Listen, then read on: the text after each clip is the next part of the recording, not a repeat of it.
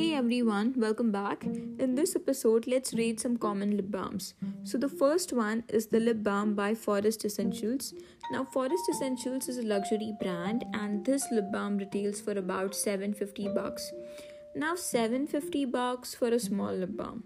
It's quite costly, it hasn't got any SPF, so you can't apply it during the day hours and it is not a long lasting lip balm when you apply it you'll have to reapply it after an hour and so so i wouldn't pay 750 bucks for an average product. I mean 10 rupees ka Boroline will do better than this. So i'll give it like a 5 on 10 the next lip balm is the Sebamed lip balm. Now, this is one of my favorite lip balms. It has got SPF 30, the fragrance is not so strong, and they don't have any tints.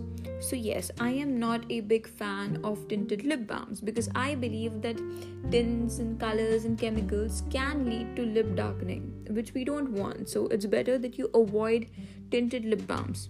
But obviously tinted lip balms are way better than lipsticks so if you are a person who's going to apply lipstick maybe a tinted lip balm is better but if you don't like tints then a one without tint is much better so for the Sebamed lip balm, I'll rate it like 8 on 10. The next one is the Maybelline Baby Lips lip balm. This retails for about 150 bucks, more or less. I don't remember exactly.